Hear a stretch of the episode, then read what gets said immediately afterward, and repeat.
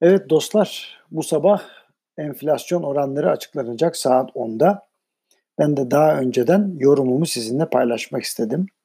Biliyorsunuz her ay TÜFE rakamı açıklanmadan evvel İstanbul Ticaret Odası rakamları açıklanıyor. Ben de enflasyonun düşüp düşmeyeceğini buradan kontrol ediyorum. Rakamlar bu sefer pek umut verici çıkmadı. Uzun bir zamandır enflasyonla eş anlı devam eden İstanbul Şehir Geçinme Endeksi Mayıs ayında %2'den fazla artmış gözüküyor. Bu durumda daha önceki yazılımda belirtmiş olduğum aylık %0.53'lük tüfe oranını yakalamak zor gibi.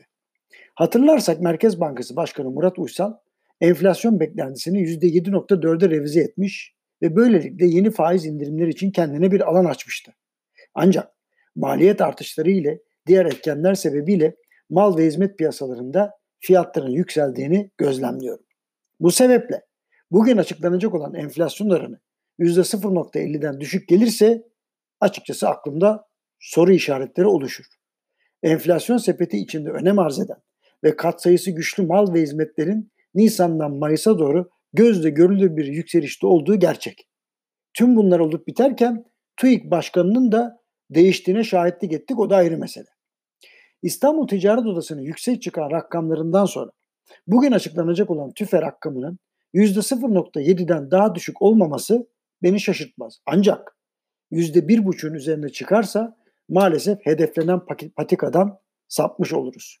Tabi içinde bulunduğumuz şartlar altında enflasyon oranlarının çok büyük önem taşımadığını da söyleyebiliriz. Ama tüfe rakamları Merkez Bankası'nın yapacağı faiz indirimleri için temel teşkil ediyor zaten çoktan negatif reel faiz sürecine girmişken bir de enflasyona rağmen faizleri indirmeye devam etmenin Türk lirası üzerinde baskı yaratacağını söylemek falcılık olmaz. Döviz kurlarının düşmeye inat etmesinin arkasındaki gerçek de bu olabilir. Bir başka gerçek de bu. Gelişen ülke para birimlerinin dolar karşısında değer kazandığı zamanlarda maalesef Türk lirası onları takip etmedi. Küresel anlamda olumsuzluklar artmaya başlarsa Türk lirasının bu durumdan da birebir etkileyeceğini söylemem yanlış olmaz. Yani işler olumlu giderken Türk lirası pek takip etmiyor ama olumsuzlukta maşallah hemen takip ediyor. Dolayısıyla bu ülkeye yani Türkiye'ye mutlaka kaynak girişinin acilen sağlanması gerekiyor.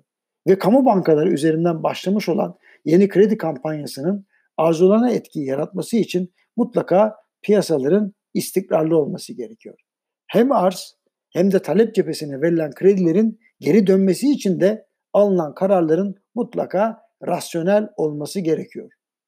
Özetle bugün açıklanacak olan enflasyon oranı beklenenden daha yüksek çıkarsa Merkez Bankası'nın bu ayki toplantıda daha önce yaptığından daha akılcı ve anlaşılabilir bir adım atması ve piyasaların dengesini bozmadan onların devamlılığını, sürecin devamlılığını sağlamaya gayret etmesi gerekir diye düşünüyorum. Şimdi piyasa aktörleri eğer Merkez Bankası'nın akla mantığa sığmayan işler yaptığını düşünürse piyasalarda dengeyi sağlayamayız.